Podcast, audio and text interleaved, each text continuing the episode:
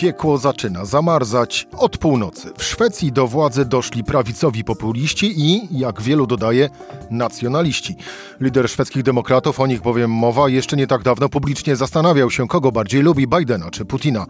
Ale zima nadchodzi również z południa, jeśli wierzyć sondażom na tydzień przed wyborami we Włoszech. I o tym właśnie w rozmowie z Jędrzejem Bieleckim. Rzecz w tym, że taki był dzień. Cezary Szymanek, zapraszam na codzienny podcast Rzeczpospolitej. 15 dzień września, czwartek, Jędrzej Bielecki, dział zagraniczny Rzeczpospolitej. Jędrzej, dzień dobry. Dzień dobry. Jędrzej, co takiego się stało, że w Szwecji, e, kraju symbolu multikulti, czyli multikulturowości, po wielu, wielu latach e, i po 90 latach w ogóle dosyć e, pokaźnej dominacji na scenie politycznej. Socjaldemokraci tracą władzę, a do rządów e, dochodzą prawicowcy. Właśnie, jak wspomniałem na samym początku, przez wielu tak naprawdę nazywanych wprost prawicowymi nacjonalistami i ekstremistami.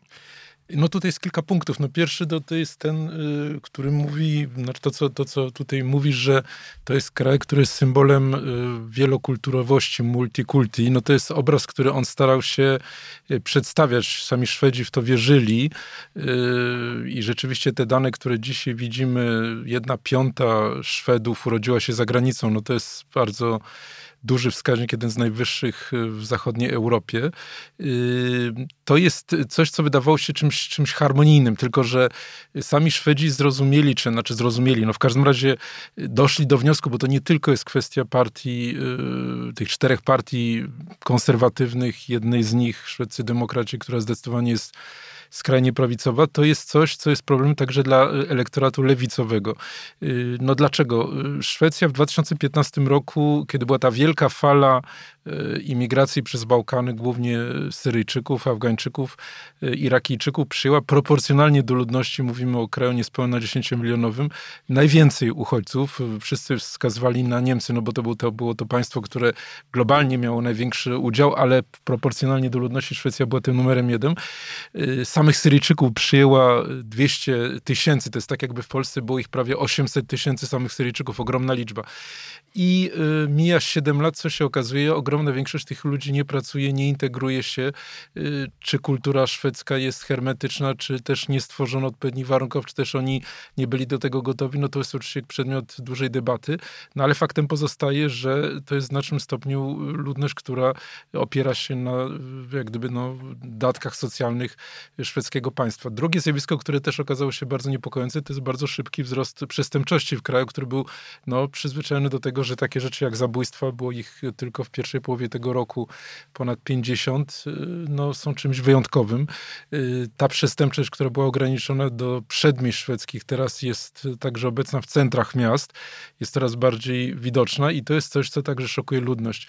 No i w związku z tym Magdalena Andersson, ta była premier, pierwsza kobieta premier Szwecji, która, która właśnie złożyła dymisję, no zaczęła coraz bardziej przyjmować te hasła prawicowej, czy wręcz populistycznej części y, elektoratu, części sceny politycznej y, i zaczęła wprowadzać pewne środki, które y, no, jak gdyby mają zapobiec temu zjawisku, czyli jak gdyby zatrzymać imigrację, ograniczyć możliwość przyjazdu do Szwecji, wprowadzać więcej policji. No, problem polega na tym, że w pewnym momencie, jeżeli ludzie się orientują, że lewica zaczyna przyjmować te hasła prawicy, no to zastanawiają się, to jest taki typowy manewr, dlaczego mamy głosować na naśladowców, a nie na oryginalnych. Czyli dlaczego mielibyśmy mieć wyrób czekoladopodobny, skoro możemy mieć czekoladę? To skupmy się y, i tu zatrzymajmy się teraz w, y, przy szwedzkich demokratach. No bo tak naprawdę y, wynik wyborczy szwedzkich demokratów no, został określony jako niespodziewanym sukcesem, e, niespodzianką. Tak czy inaczej zdobyli niemal 21% głosów e, poparcia, zostając e, drugim ugrupowaniem co do wielkości w szwedzkim parlamencie. Na tym pierwszym miejscu są cały czas socjaldemokraci 30% i 5 dziesiątych, ale no właśnie, Szwedzcy demokraci, czyli skrajnie prawicowe, populistyczne ugrupowanie, Taki smaczek z ostatnich dni to szwedzkie media ujawniły. Kilka dni temu jeden z działaczy z szwedzkich demokratów wysłał do około 30 swoich współpracowników maila z zaproszeniem do udziału w imprezie, która miała uczcić rocznicę napaści Niemiec hitlerowskich na Polskę 1 września 1939 roku. Socjaldemokraci odnieśli taki sukces, mając hasła antyimigranckie wypisane na sztandarach, czy wygrali, właściwie wygrali, zdobyli, wygrali, no, można nawet biorąc pod uwagę ich wynik, można e, właściwie mówiąc o tym, że, mówią, mówić o tym, że wygrali, e, chociaż nie fizycznie, dlatego, że no właśnie, i tutaj trzy kropki. Znaczy tutaj jak gdyby trzeba powiedzieć jednej rzeczy, to jest pewna ewolucja, dlatego że oni, no te 20, prawie 1% to jest oczywiście doskonały wynik, ale w poprzednich wyborach mieli o 3 punkty mniej, więc to nie jest jakiś taki skokowy wzrost, wybili się rzeczywiście na tą drugą pozycję, ale to, co się stało y, wyjątkowego, to jest to, że y, y, po raz pierwszy doszło do przebicia, do złamania, do obalenia kordonu sanitarnego wokół tej partii, dlatego że to był dosyć długi proces od tam tych, od tych poprzednich wyborów, trwający wiele miesięcy, niemalże lat, ze strony bardziej umiarkowanych y, ugrupowań, szczególnie, szczególnie właśnie partii umiarkowanej, która, której przywódca będzie teraz y, zapewne nowym premierem, oni po prostu doszli do wniosku, no, do, do dwóch punktów doszli. Pierwszy to jest taki, że matematycznie nigdy nie dojdą do władzy, jeżeli nie wprowadzą do rządu, albo przynajmniej nie uzyskają w parlamencie y, poparcia szwedzkich demokratów. Powtórę, to co było dla nich takim wzorem, no to jest to, co się stało w innych krajach skandynawskich, przede wszystkim w Finlandii z Partią Prawdziwych Finów, która weszła już wiele lat temu do rządu, obsadziła nawet stanowisko ministra spraw zagranicznych i potem dosyć szybko straciła na poparciu, kiedy okazało się, że nagle jest, nie wiem, zbyt y, odpowiedzialny tutaj oczywiście w cudzysłowiu, czy w każdym razie musi dosyć mocno stępić swoje, y, ostrze swojego radykalizmu. To samo się stało w Norwegii, to samo się stało w Danii, no i teraz być może Szwedzi mają nadzieję, że podobnie będzie tutaj, to znaczy jeżeli ta, to ugrupowanie y, będzie czy spoza koalicji rządowej, czy wewnątrz koalicji rządowej współuczestniczyło władzy, no to być może okaże się, że nie jest aż takie, aż takie straszne. No to jest pewna nadzieja do pewnego stopnia dorabianie też ideologii no, do tej pierwszej części, czyli do no, ogromnej chęci po prostu y, przejęcia władzy. No właśnie, bo nie ma się co oszukiwać, to y, jak każda partia, jej podstawowym celem jest e, przejęcie, przejęcie władzy. Teraz e, szwedzcy demokraci nie dostają jeszcze e, okazji na pełne przejęcie władzy, ale na, dostają dużą szansę, a właściwie dostali możliwość na, na rządzenie. Jak to może zmienić Szwecję, udział szwedzkich demokratów, nacjonalistów w rządzie?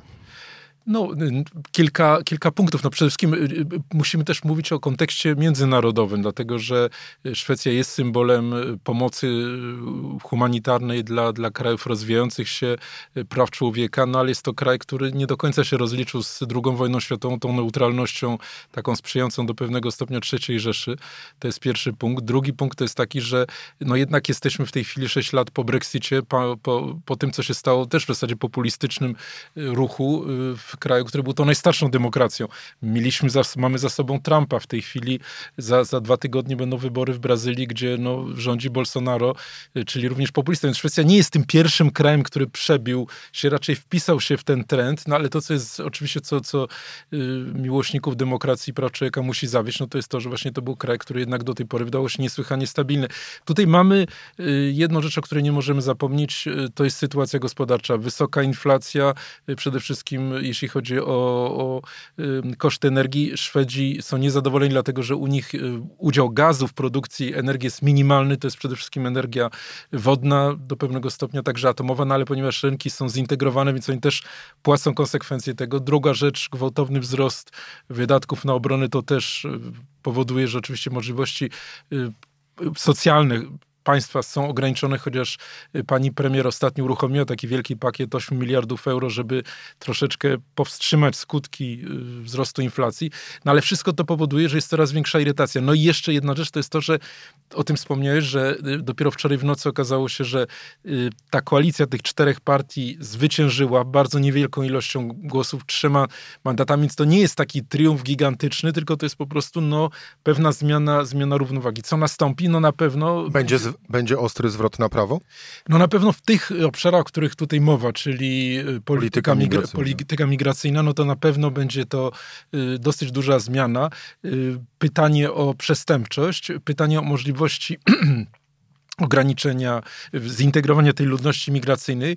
No pamiętajmy, że mówimy o kraju, który tak jak Polska ma ogromną zapaść demograficzną, więc w Polsce też y, mieliśmy, przecież PiS też mówi o tym, żeby ograniczać y, napływ cudzoziemców, którzy nie pochodzą z takich jak gdyby tutaj sfery kulturowej naszej, no ale wystarczy przejść się chociażby po centrum Warszawy, by zobaczyć, że rzeczywistość jest kompletnie inna, dlatego że zwyczajnie nie ma rąk do pracy i, i ludzie, nie wiem, czy, czy z Indii, czy z Pakistanu, czy z Afryki po prostu tutaj przyjeżdżają, więc y, myślę, że jest całkiem spora spora szansa, że ten model, y, ten eksperyment szwedzki ze szwedzkimi demokratami skończy się tak samo jak właśnie w Finlandii, y, czyli po prostu ta partia okaże się wcale niezbyt skuteczna w tych wszystkich obszarach i poparcie dla niej się załamie.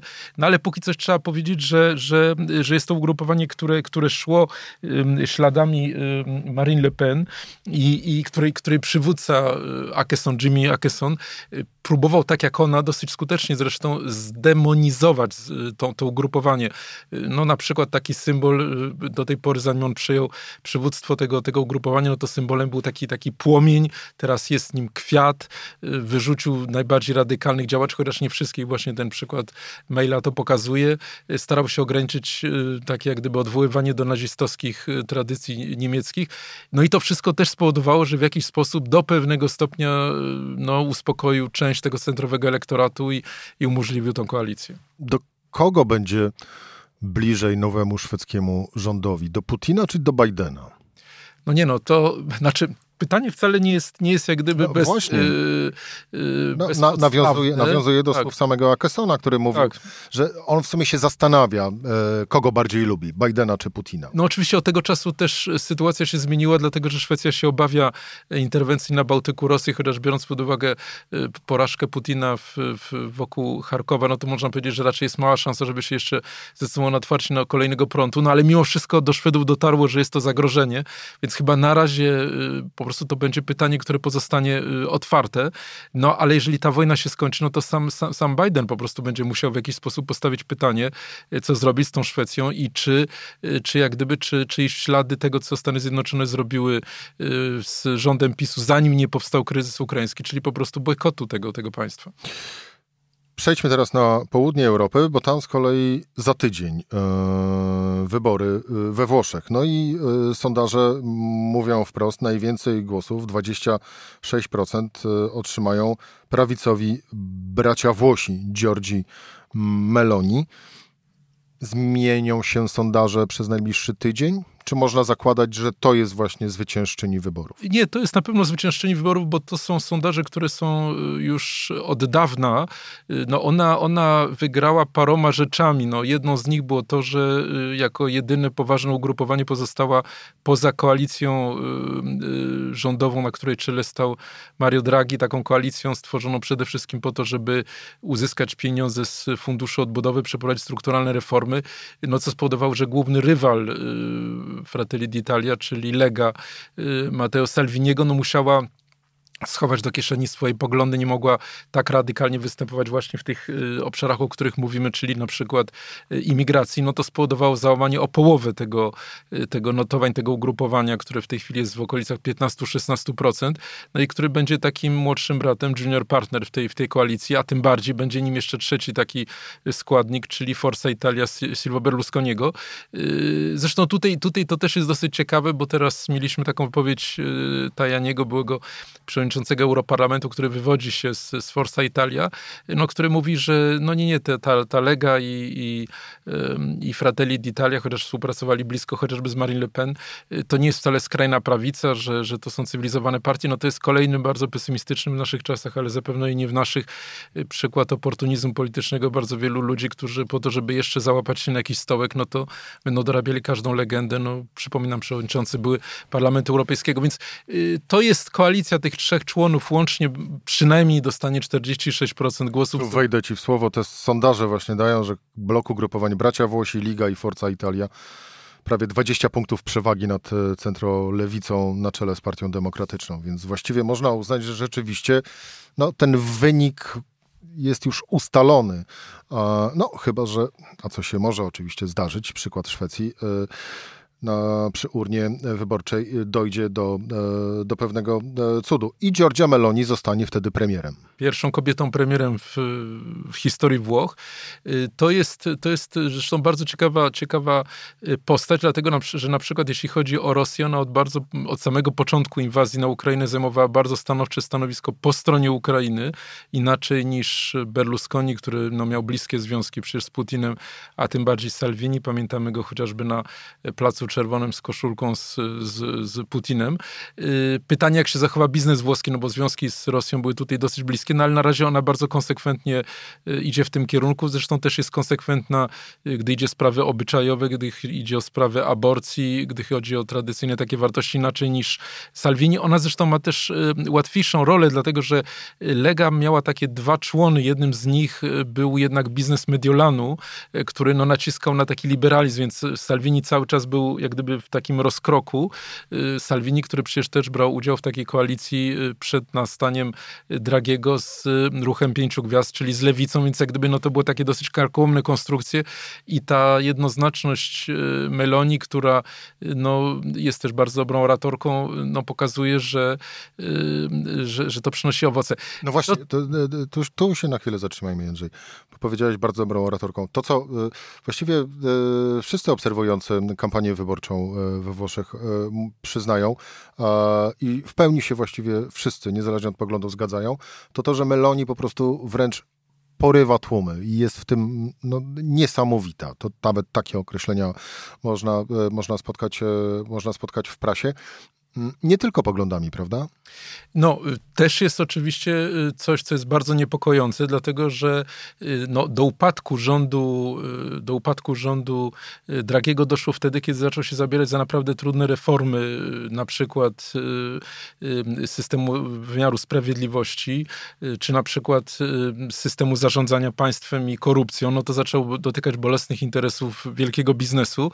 No i też jest podejrzenie, że być może za tym w jakiś tam stopniu stoi Rosja, przede wszystkim poprzez Forza Italia, y, no bo Pamiętamy, że Draghi był bardzo anty, antyrosyjski. On wysunął ten pomysł wyjazdu wspólnego z kanclerzem Scholzem i z prezydentem Macronem do Kijowa i zaproponowania Ukrainie statusu kraju członkowskiego Unii Europejskiej, kandydackiego do, do, do, do Unii Europejskiej.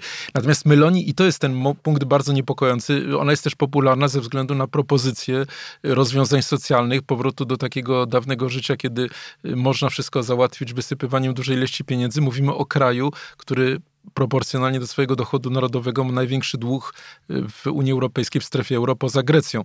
No i teraz rodzi się oczywiście pytanie, y, wraz ze wzrostem stóp procentowych i coraz większego ryzyka, co by się stało, jeżeli by wróciło to widmo bankructwa Włoch.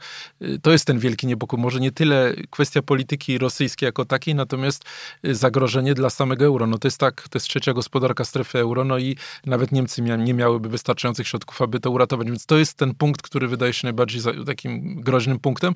No i też y, mówimy o państwie, y, które przypomnę, y, przez pierwsze 20 lat istnienia strefy euro w ogóle nie zanotowało wzrostu gospodarczego. To są dwie stracone dekady właśnie z braku tych reform, z powodu starzenia się społeczeństwa, z powodu braku zmian strukturalnych. No i pytanie, czy Meloni wróci na tą ścieżkę. No ona bardzo ostro krytykowała Dragiego właśnie za te reformy jeżeli wygra, a tak jak mówiliśmy cały czas, sondaże na to wskazują, że właściwie tak się stanie, e, ów bloku grupowań Bracia Włosi, Liga i Forza Italia, to podobnie jak w Szwecji, będzie to ostry skręt na prawo?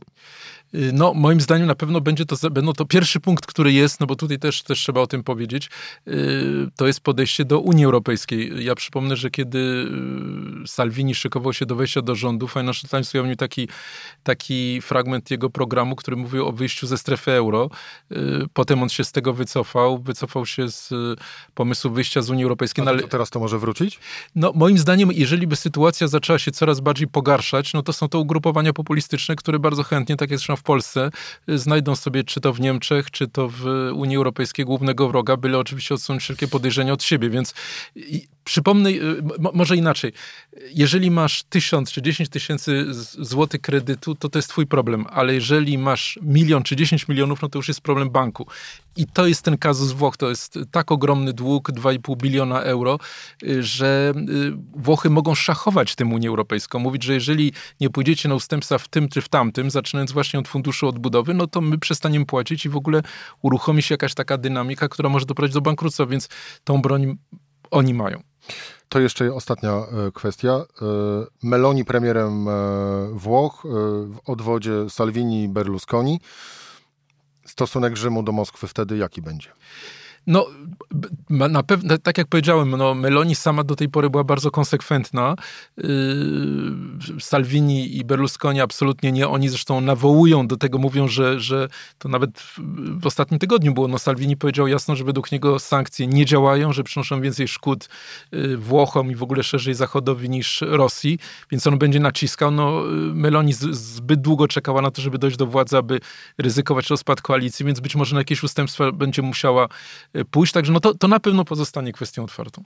I szansą dla Putina, że oto może y, zdobyć w Europie kolejnego po Węgrzech przyjaciela. No powtórzę, że są były doniesienia we włoskich mediach, do końca nigdy nie udowodnione, ale jednak istniejące, że za upadkiem rządu Dragiego i właśnie tymi przedterminowymi wyborami, które będziemy mieli 25 września stoi Putin. Jędrzej Bielecki, dział zagraniczny Rzeczpospolita. Oczywiście do wyborów we Włoszech już jak będą się odbywać, yy, wrócimy. E, dziękuję Ci bardzo za rozmowę. To była rzecz w tym w czwartek. Cezary Szymanek do usłyszenia po weekendzie, aby Państwo nie przegapili tego kolejnego odcinka, no bo przecież trzy dni wolnego, e, przynajmniej od podcastu to bardzo proszę subskrybować, komentować i oceniać e, kanał Rzecz w tym, Apple Podcast, Spotify i inne platformy streamingowe.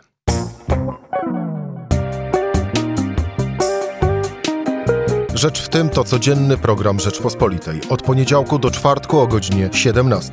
Słuchaj na stronie podcasty.rp.pl. Włącz Rzecz w tym w serwisie streamingowym.